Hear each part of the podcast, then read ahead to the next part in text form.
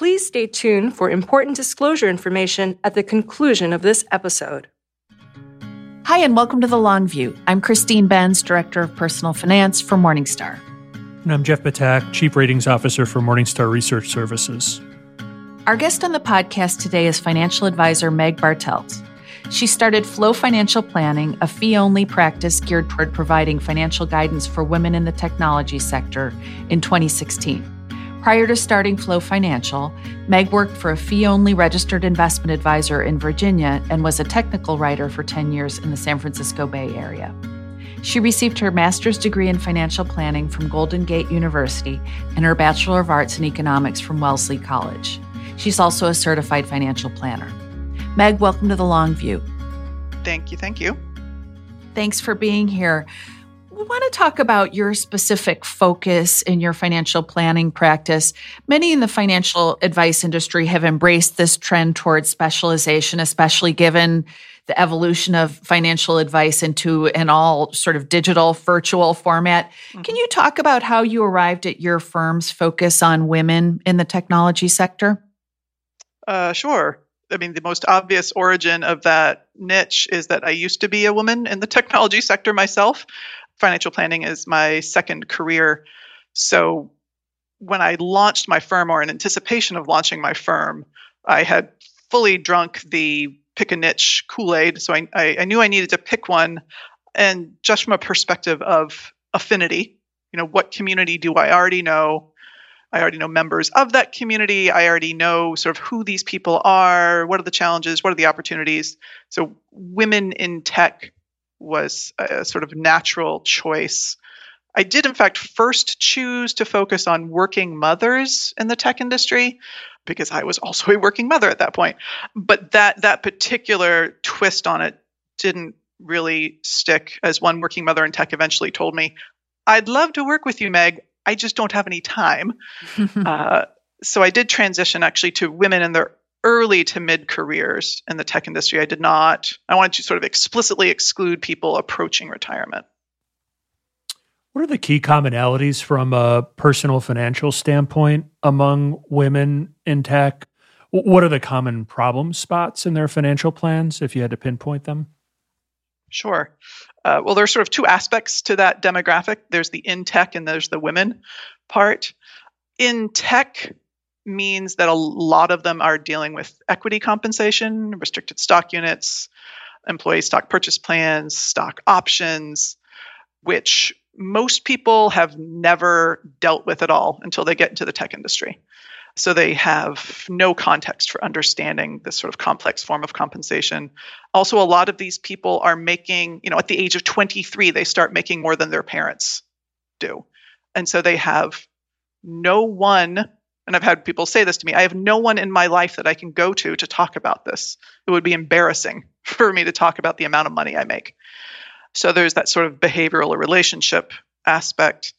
And then within the tech industry, there's also a lot of commonality in terms of how 401ks work and employee benefits packages. And these are hugely influential for people.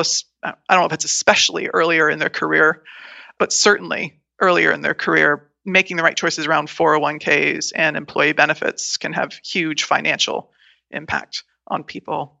And then women, the sort of women specifically, the reason I targeted women, because obviously, you know, stock options work the same regardless of your gender identity, is because it is a challenging industry to be a woman in, much like the financial services industry. And so I get to really honor that challenge and be focused on their career. And honestly, a lot of women don't see themselves in tech for the rest of their career. So we're starting to have a lot of conversations with clients around leaving tech. And that seems to be a fairly common and growing focus among our women in tech clients. Why is that happening? Well, if I had to sort of generalize, I would say the work-life balance is pretty rough in that there is no balance in the tech industry. Now, of course, quarantine's made that even worse for sort of it doesn't matter what industry you're in, work-life balance has taken a hit from quarantine. But working in the tech industry is just really demanding hours-wise. And a lot of our clients are just realizing that's not what they want for the rest of their lives. And especially if they've had an opportunity to sort of build up a treasure chest, either just because they've saved a goodly amount out of their nice, healthy income every year, or they've had a windfall like going through an IPO, they now have the choice or the flexibility to make a big change in their life, like changing careers, and see what comes next without fear of, oh God, I'm not going to be able to pay my bills. You know, I was just going to follow up to ask, where are they headed and what lessons do you think there are in that for the tech industry so that it can do a better job of retaining talented women? That second part of the question I feel might be above my pay grade. I mean, it would be sort of a wholesale cultural shift in the tech industry towards, you know, not expecting people to work more than the 40-hour work week. But, you know, I don't know if that's realistic. Some of them are simply leaving, and because they have a nice financial cushion, they haven't decided what they're going to yet. A lot of them feel as if they don't have sort of the mental bandwidth, the mental space to make a big decision about where they're going next until they can get out of the current grind. So some people are just taking the first step to get out.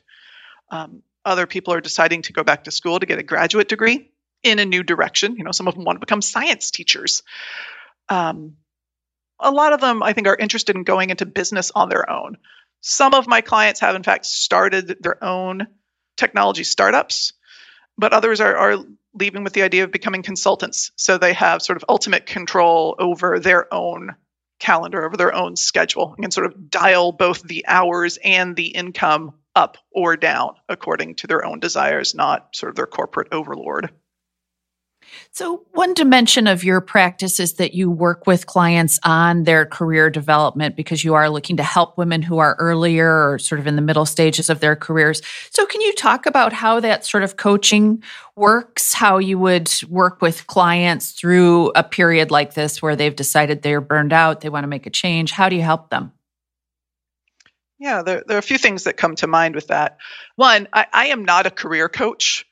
And I don't pretend to be, but I have intentionally cultivated relationships with a handful of career coaches who work specifically with women in tech. So when I hear a client either explicitly or implicitly express that they are struggling with what they want to do in their career, I will ask them, hey, have you ever thought about working with a career coach? Would you like me to connect you with one or give you some names to explore yourself? So one, it's just identifying the need for some career coaching. And then I have these resources that I can send to them, you know, in much the same way that if they need tax work, I would connect them with a CPA. Another focus of our work together is to recognize that the earlier in your career you are, your biggest asset is your, you know, human capital or your ability to earn money for the rest of your life. So instead of, I've had this conversation a lot of times, instead of socking away that extra $5,000 into an IRA every year, is there some way you can use that money to improve your career, improve your earning ability, make a career change? You know, can you get a degree? Can you take a class? Can you go to a conference? Do some sort of networking. It is eminently reasonable and even good to direct some of your savings capacity, in fact, to growing your career into something that will either be higher paying or more satisfying. And thirdly, I would say that the desire to leave tech, it's a very specific desire, but it is just one more example of a giant transition in a client's life. And we deal with transitions of other sorts all the time. I mean, as far as I understand it, this industry was sort of predicated on the retirement transition. So it really comes down to helping the client identify for themselves what is of core value to them. What does that ideal life look like to you? And what are the steps you think, and what are the steps I think you need to take to help bring that to fruition? So I don't have a checklist of, well, to leave tech, you need to do steps 1 through 10. A lot of it is just exploring what this possible transition looks like for the client. And then making sure that, you know, all the technical things are addressed, like what are you going to do about health insurance if you quit your job? You know, do you have the proper cash flow to support yourself as you figure it out? Those sorts of things. In your blog, you recently wrote about the levers that people have when negotiating for new positions. And at the top were quality of life and quality of work items that employees could negotiate for. Salary and employer stock were on your list, but below those, quality of life and quality of work. So can you talk about some of those things? I thought that was so interesting. Some of the things that you urge your clients to go for, to ask for if they're negotiating for a new position or maybe a new job within the same company. Yeah. The reason I put those quality of life and quality of work categories on top is because everyone defaults to more money. That's what you negotiate for. Well, you know, there's lots of research showing that more money does not make you happier. And ultimately, everyone's goal in life with whatever decision you're making is to be happier. And the money has a limited ability to make you happier. And in the tech industry, for the most part, people are already making gobs of money, either salary or bonus or equity compensation. I mean, I don't want to be too broad in my statement. There are certainly people who need more money for one reason or another. But if you don't truly need it, then really think about, what could I get out of my job that would actually make me happier? And most of the time, that is going to be things that improve your work-life balance, things that improve your ability to enjoy your job.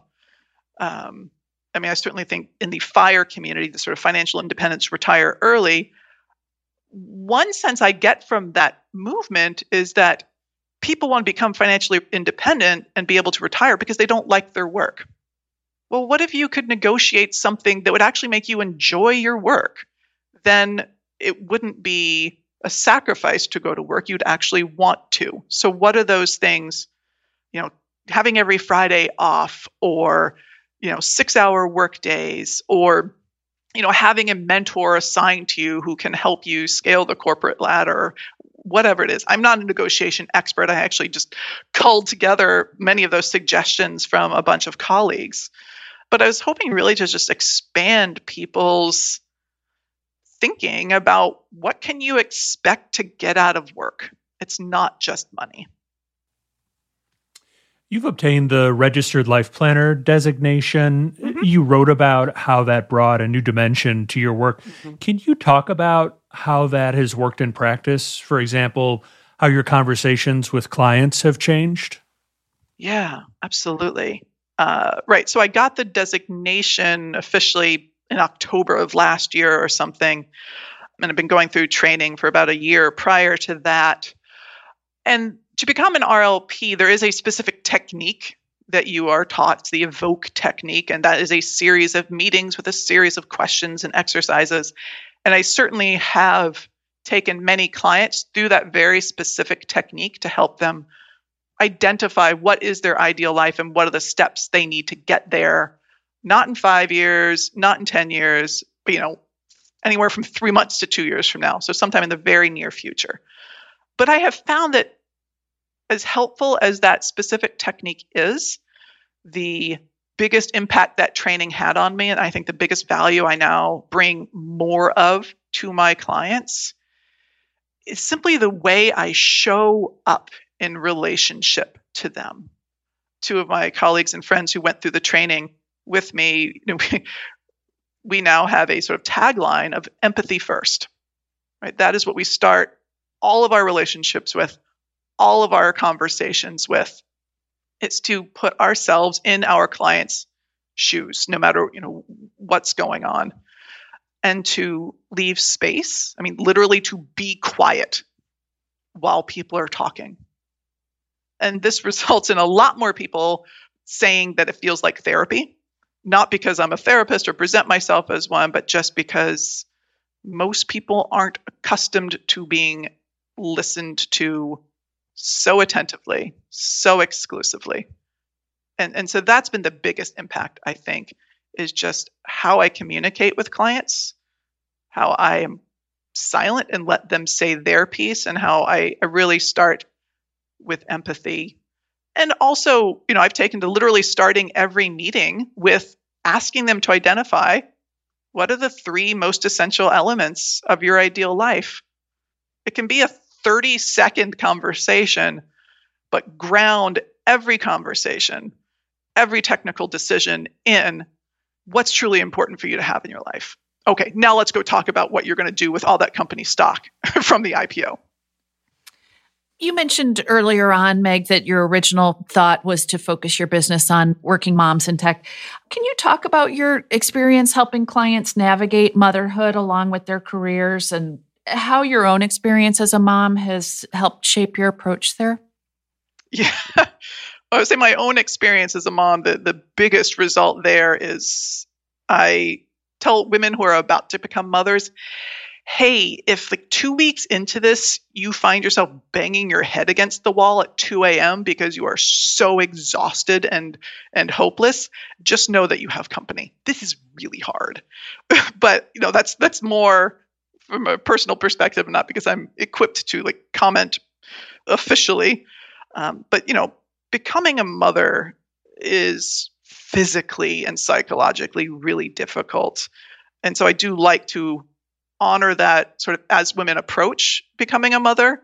And then when the baby is officially there, from a more technical or more sort of official financial planning perspective, we do have sort of checklists of things that we want to go through with clients when they decide they want to become a mom or, you know, become a parent, even if they're not a parent yet, you know, things like life insurance. And when they are pregnant and when they are approaching maternity leave, also a checklist of things like, well, you know, let's explore your company's parental leave policy. How much time are you going to get off? What is paid? What is unpaid? What is your cash flow situation going to be like when you're taking parental leave? Thankfully, especially the big tech companies for the United States, quite generous in their parental leave policies. A lot of, you know, you can take 3 months paid leave and then you can take another 3 months unpaid leave. So cash flow is typically not too problematic for my clients. I will say nowadays it's really, in non-COVID times, discussing childcare would have been a matter of, okay, how much is that going to cost per month? With COVID around, it's a much less certain discussion because it's not, okay, how are you going to afford that extra $2,000 a month in childcare? It's, are you even going to put your child in childcare? And maybe, you know, you and your partner should stagger your parental leave so that, you know, you don't have to think about childcare until 8 months after birth instead of 3, or, you know, something like that. But that is a challenge that I don't have any good answers to, just as we don't have any good answers to most of the sort of COVID-related challenges. I wanted to shift back to the story of how you built your firm. You've written candidly about just how challenging it was to get your firm up and running in the early years before you built critical mass. Can you talk about that period and the steps you took to build up your client base? Yeah. Right. So I have written candidly about that because the first year especially was just terrifying and stressful, and I had no assurance that this was going to work. And thankfully, I had people in my life who were way more confident in my eventual success than I was, who kept me going. So I either by marrying the right guy 13 years prior, or I guess at that point it was probably like 11 years prior, or, you know, hiring the right business coach or joining the XY Planning Network, I had surrounded myself with people who could give me the sort of encouragement I needed to just keep plugging, reassurance that this is going to work. It just takes time, especially if you are running an entirely virtual practice, as mine is and has been since the beginning. You know, you can't go out and have coffee with people if you're running a virtual business, as I suppose lots of planners are finding this last year. And so if you need to establish both presence and credibility online, it takes a while. You know, people need to see your name over and over and over before you even register in their mind when they start thinking about finances. But I just plugged away. You know, I had a weekly blog post, and then I participated in Facebook forums dedicated to the women in tech community. As Christine knows, I would apply to speak at the Grace Hopper Conference, which is the world's largest conference for, I think they call it women technologists. So just finding ways to, you know, go to where women in tech already were gathering and try to provide value there. I've never considered myself a salesperson, quote unquote. So the way I did sales and still do sales is, here, let me just give you a bunch of value. And if you happen to perceive that that is valuable enough and want to work with me, great. But it took me, I think maybe it was 10 months in when I got my first expression of interest from someone I didn't have at least a second degree social connection to. It was just someone who had seen a blog post. And at that point I realized, oh, 10 months of nonstop content marketing has finally, you know, like the flywheel has finally started to move. You mentioned XY Planning Network, Meg. Can you talk about what being part of that network entails?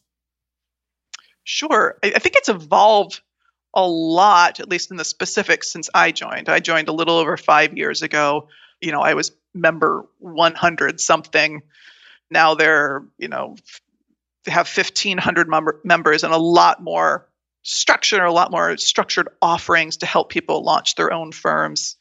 But even when I joined, the reason I joined them is that I do not consider myself particularly an entrepreneur. I didn't feel as if I was able to figure this out on my own. And the idea that I could join this professional organization who is going to take me by the figurative hand and say, okay, now do this, and now do this, and now do this, and then voila, you have a financial planning firm, was so necessary for me. I mean, helping me get initial registration, which was a complete black hole to me. And then, you know, helping me, you know, they didn't help me find my website designer, but certainly made me realize how important it was to have a good website, how important it was to have a very targeted niche. And the community was also extremely helpful, just other people who are more or less in my same shoes, you know, maybe a year or two ahead of me, but oftentimes exactly where I was in terms of sort of stage of launching. And it's continued to serve sort of an equivalent purpose. The community is really why I stay. And they also offer, you know, tech, you know, discounts on tech solutions and that sort of thing. So I think actually in a direct sort of return on investment dollar-wise, it's actually gotten better over the years because I benefit from more of the technology that they offer or offer discounts on. But it was and still is the community that is the primary value I get from belonging to XYPN. You've taken part in the Grace Hopper Conference on several occasions, which is a mega conference for women in tech. Can you talk about the conference, your experience at it, and how you hit on that as a potential way to attract clients to your firm? Yeah, I don't remember the initial aha moment of, oh, I should apply to speak there. But, you know, I applied and I was like, ugh, there's no way I'm going to, you know, be accepted because they're just going to see me as some sort of salesperson. But yeah, they did accept me. And I think my first presentation there was a 20-minute talk on stock options.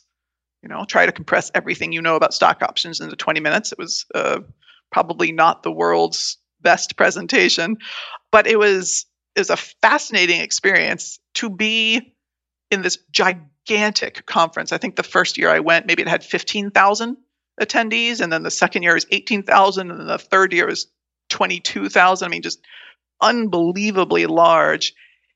And they were almost entirely women, right? You know, you go to any professional, well, I won't say any. I've been to financial planning conferences and I've been to technical conferences.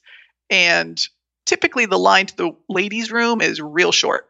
So it's just visually, I was kind of gobsmacked.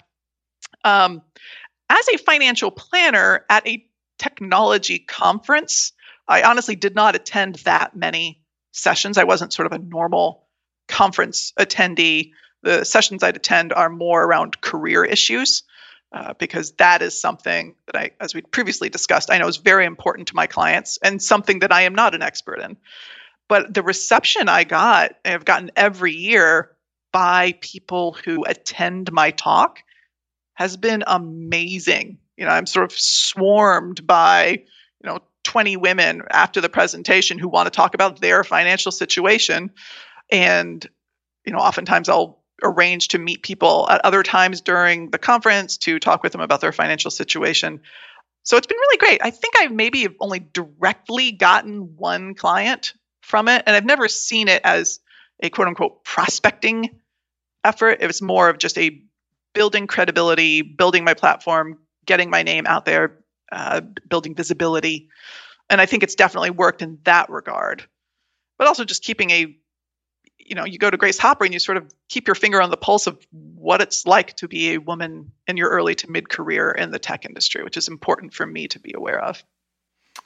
I want to delve into that a little more about the investments that your clients have. But before we get into that, I wanted to ask about your business model, because you use what's called a fixed fee model. So can you talk about how that works for clients who hire you on?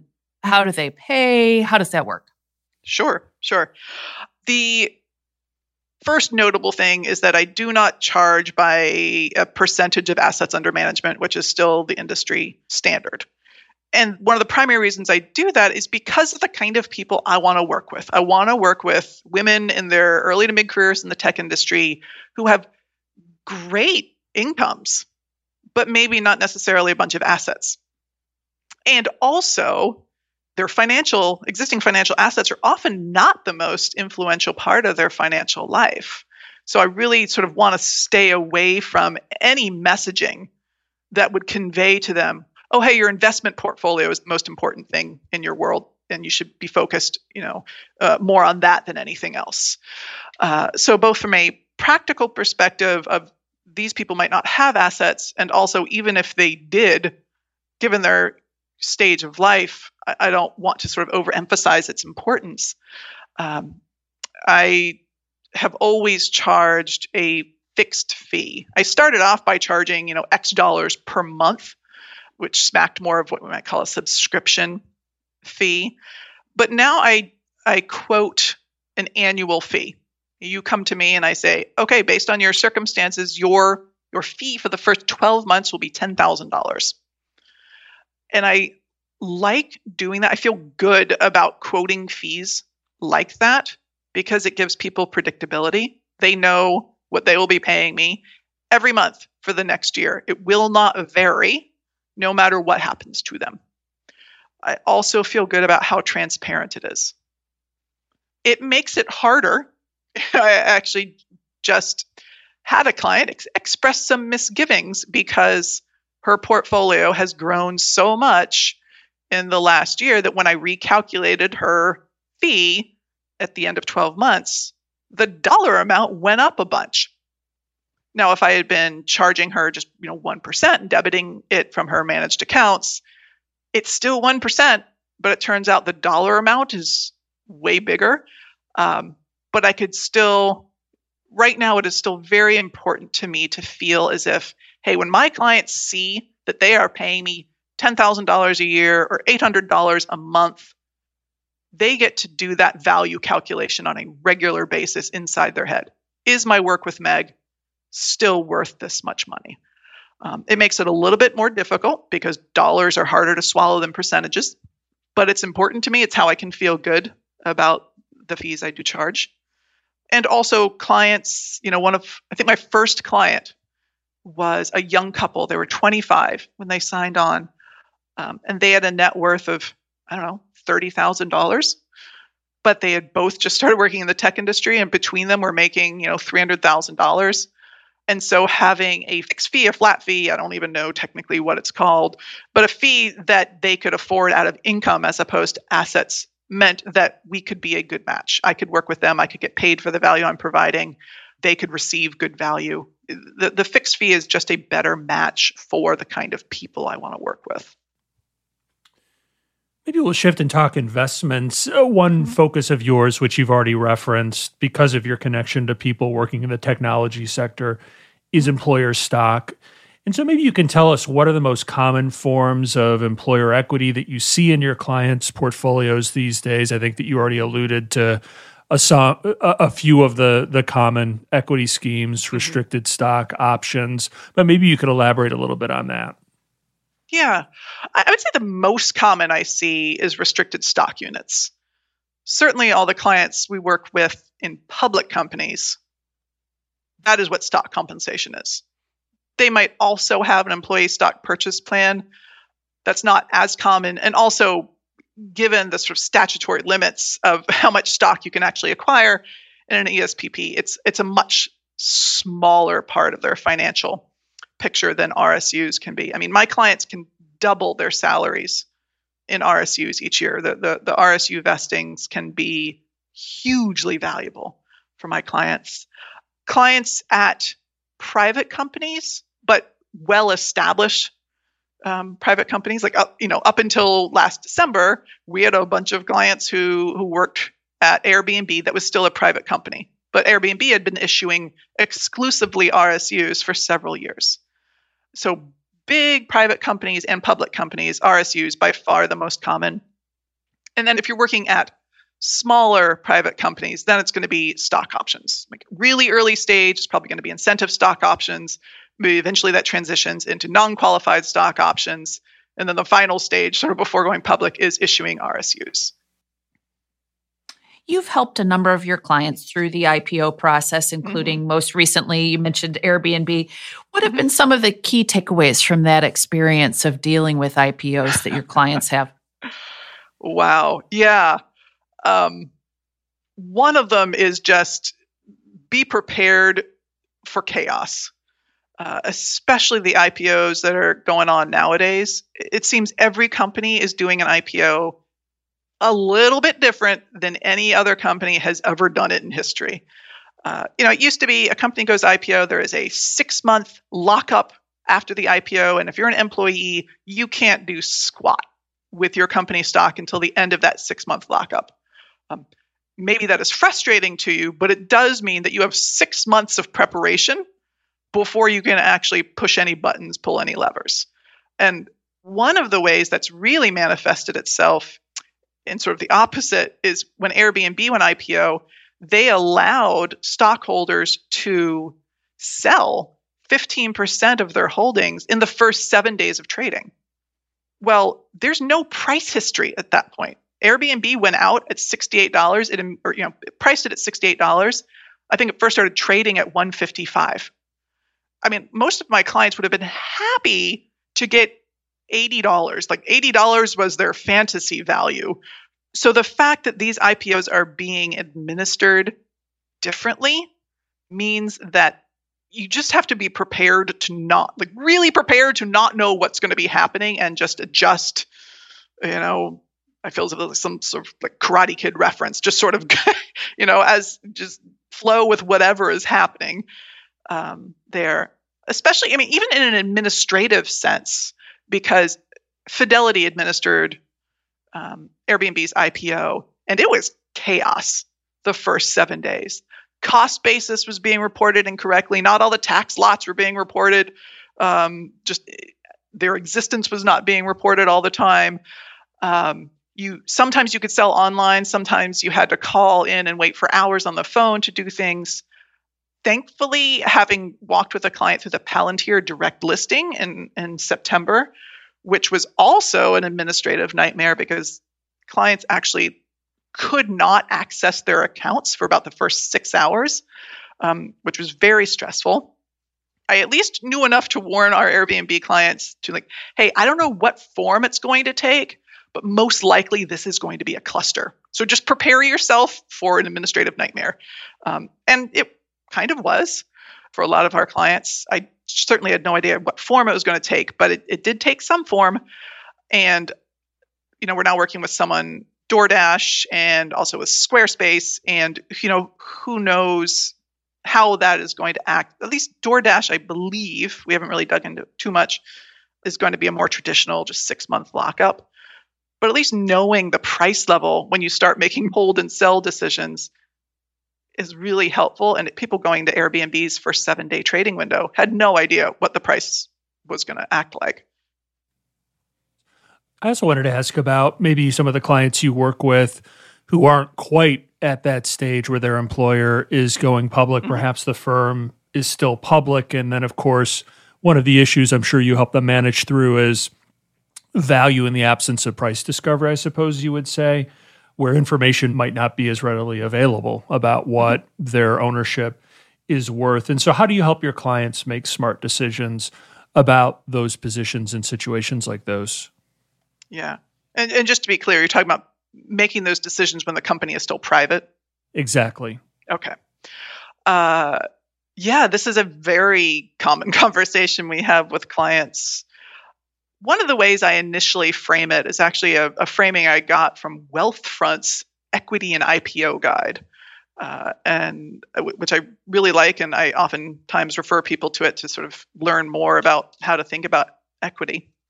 But it says there are two good times to exercise options. One, really early, you know, the company's seed stage or done one round of fundraising after that, but basically it's very cheap. The options are still priced cheaply. The value of the stock is still really cheap. So you don't actually have to put much money at risk in order to exercise your options. On the flip side, most likely you're going to end up losing this money because most startups go nowhere. So it's high risk, but the amount of money you're putting at risk is low. The other good time to exercise is really late in the game when the risk of losing the money is lower because, company's actually filed its S1, it's going to go public.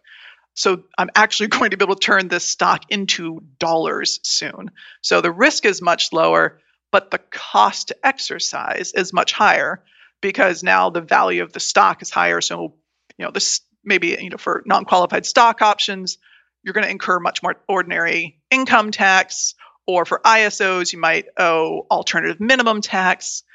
So you're putting much more money at risk, but the risk you're putting it at is much lower. So those are sort of the two ideal times to exercise. And then there's this muddy middle where it's kind of expensive and still kind of high risk. And that time period's a much harder decision to make because everything's muddier. Everything's much less clear. And then we have a discussion about, okay, let's say you put X thousand dollars towards exercising your company options. What will happen if you lose that money? What impact will that have on your life? Are there any goals you have that are going to be compromised because of that? How will you feel if you put $10,000 up for these to exercise these options and it just evaporates? How are you going to feel if that money just goes away?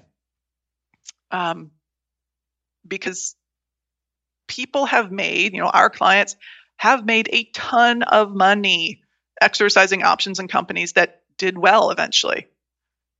But I also know there's a bit of a survivorship bias there that people who put a ton of money out for exercising options and lost it all because the company didn't do well, maybe they're not seeking out a financial advisor. And it's really easy for people to feel optimistic about the companies they work for. And also just in this general sort of tech environment and market environment we're in right now, where stocks always go up, obviously, and certainly tech companies, their stock always goes up. So there's a little excess of optimism that I always try to address in these conversations. But I'm not a hardcore like, no, don't put any money at risk. I really try to just frame the discussion for the client so that they can make a decision that feels good to them in terms of the risk they're taking and what impact it could have on their lives. Meg, you referenced this sort of excess optimism that could be out there right now. People who wind up with a lot of equity from their employees are often just plain lucky. Maybe they've been good at their jobs, but they also happen to be in the right place at the right time. So how do you help your clients recognize that they've been lucky, but it might not always be so? Yeah. Thankfully, I don't have to come up against people who think that their $4 million windfall from that IPO is just due to the fact that they're awesome. that would be hard for me to stomach.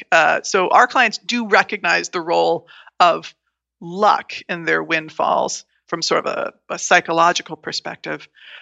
There's still a lot of optimism about the future of the stock, the future of the company, for companies like DoorDash and Airbnb and Squarespace, which I name just because those are companies we have clients in that have or will go IPO. One of the first questions, well, the first question I ask clients is, okay, what are you thinking about how you approach your company stock in terms of selling it, holding it, or donating it? I just want to figure out, where is their mind right now? The second thing I ask them to think about, because I will calculate for them how much of their net worth is tied up in this one stock. And it has been remarkable to me that I've had clients who come into that conversation with, oh, Airbnb, I am so optimistic about the future of Airbnb. I don't want to sell anything. And then I'll say, okay, 87% of your net worth is tied up in this one stock. How do you feel about that? And on a dime, some of them say, oh, yeah, I think I should probably diversify some of that. So sometimes it is just I happen on the right framing of the analysis that seems to resonate with the client, that they themselves decide that diversifying is the right thing to do. I have a couple of, I don't know if catchphrases is the right word or not, but again, a couple other ways of sort of framing the discussion. One of them is the idea that concentration builds wealth and diversification protects wealth, and that they've done the concentration bit. And boy, have they built that wealth. And maybe it's time, do you think it's time to start protecting at least some of that wealth? And by protecting, I mean, selling out of company stock and investing in a low-cost, broadly diversified portfolio. And that framing, again, seems to hit some clients really effectively. And the third thing I was going to mention is that while as a financial planner, we are typically trained that you don't want to have any more than 5% of your portfolio in a single asset, and that is sort of the holy grail of prudent investing. And I will bring out that rule of thumb for clients, but if they're at 90% concentration, and I mention, the rule of thumb is 5%, if I can get them to 80%, that's an improvement, and I will celebrate that improvement. So I'm not a sort of stickler for perfection. If we can just get a little bit of movement here, a little bit of improvement, progress, not perfection sort of thing.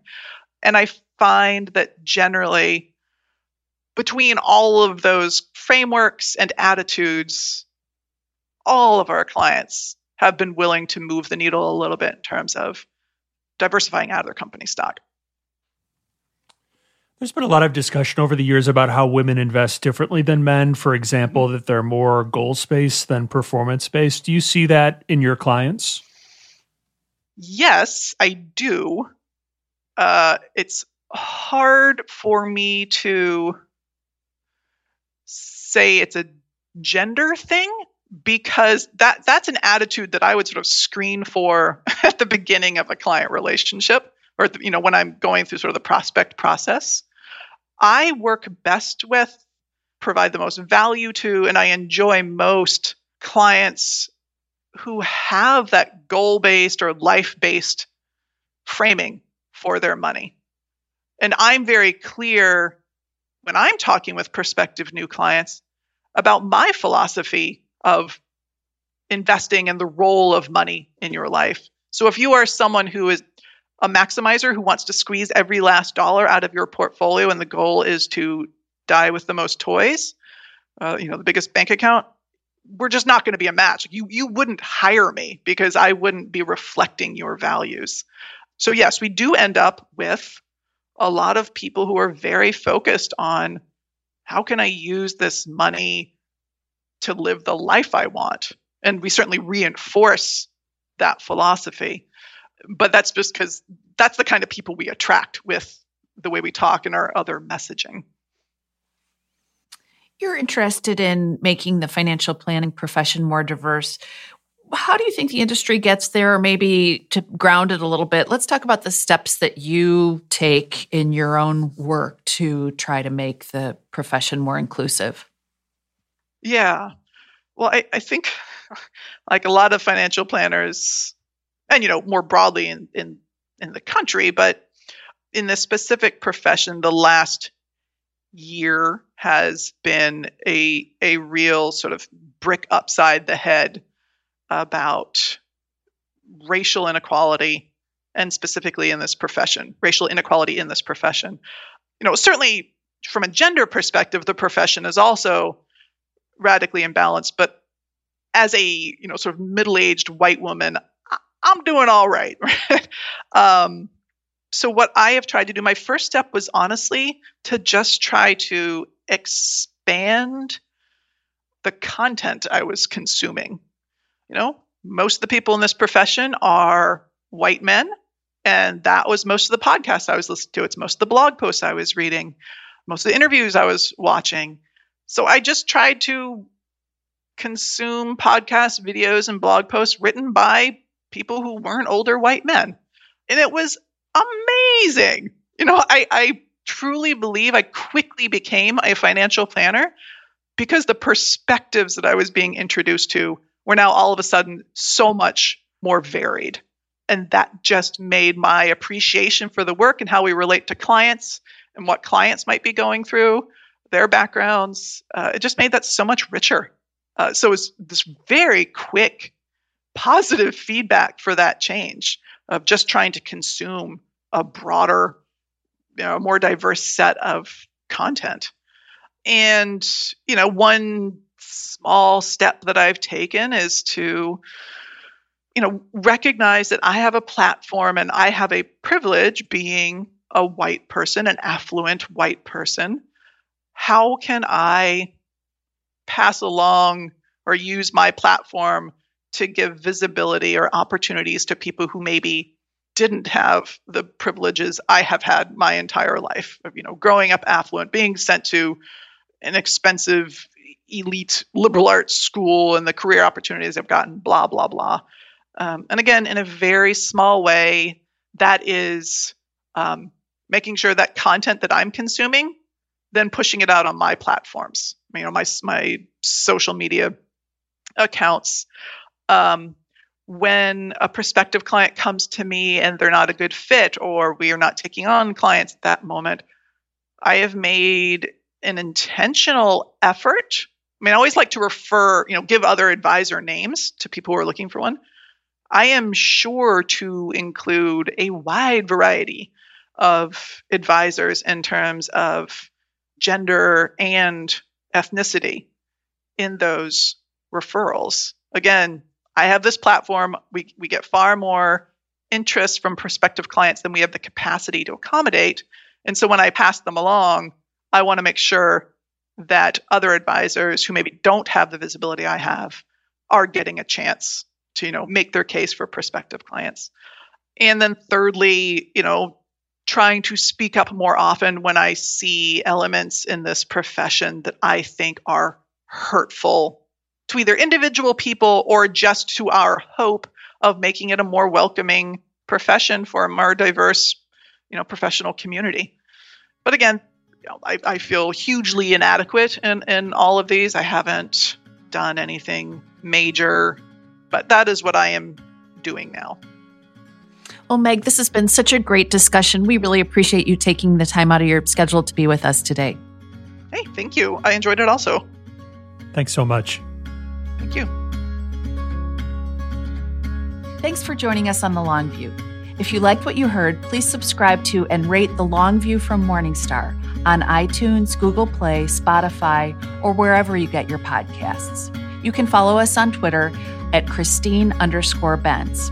And at SYouth1, which is SYOUTH and the number 1. George Cassidy is our engineer for the podcast, and Carrie Gretchick produces the show notes each week.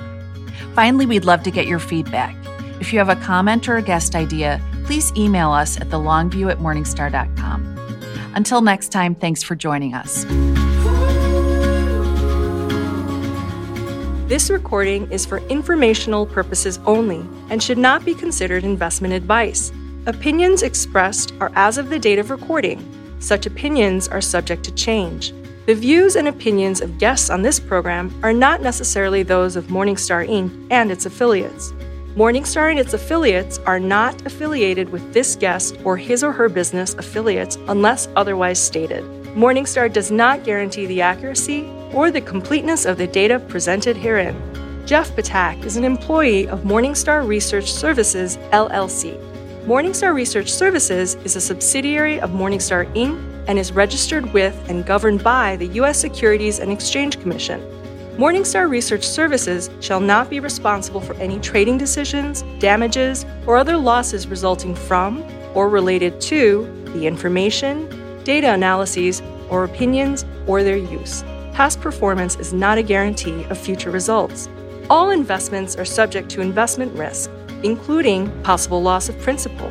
Individuals should seriously consider if an investment is suitable for them by referencing their own financial position, investment objectives, and risk profile before making any investment decision.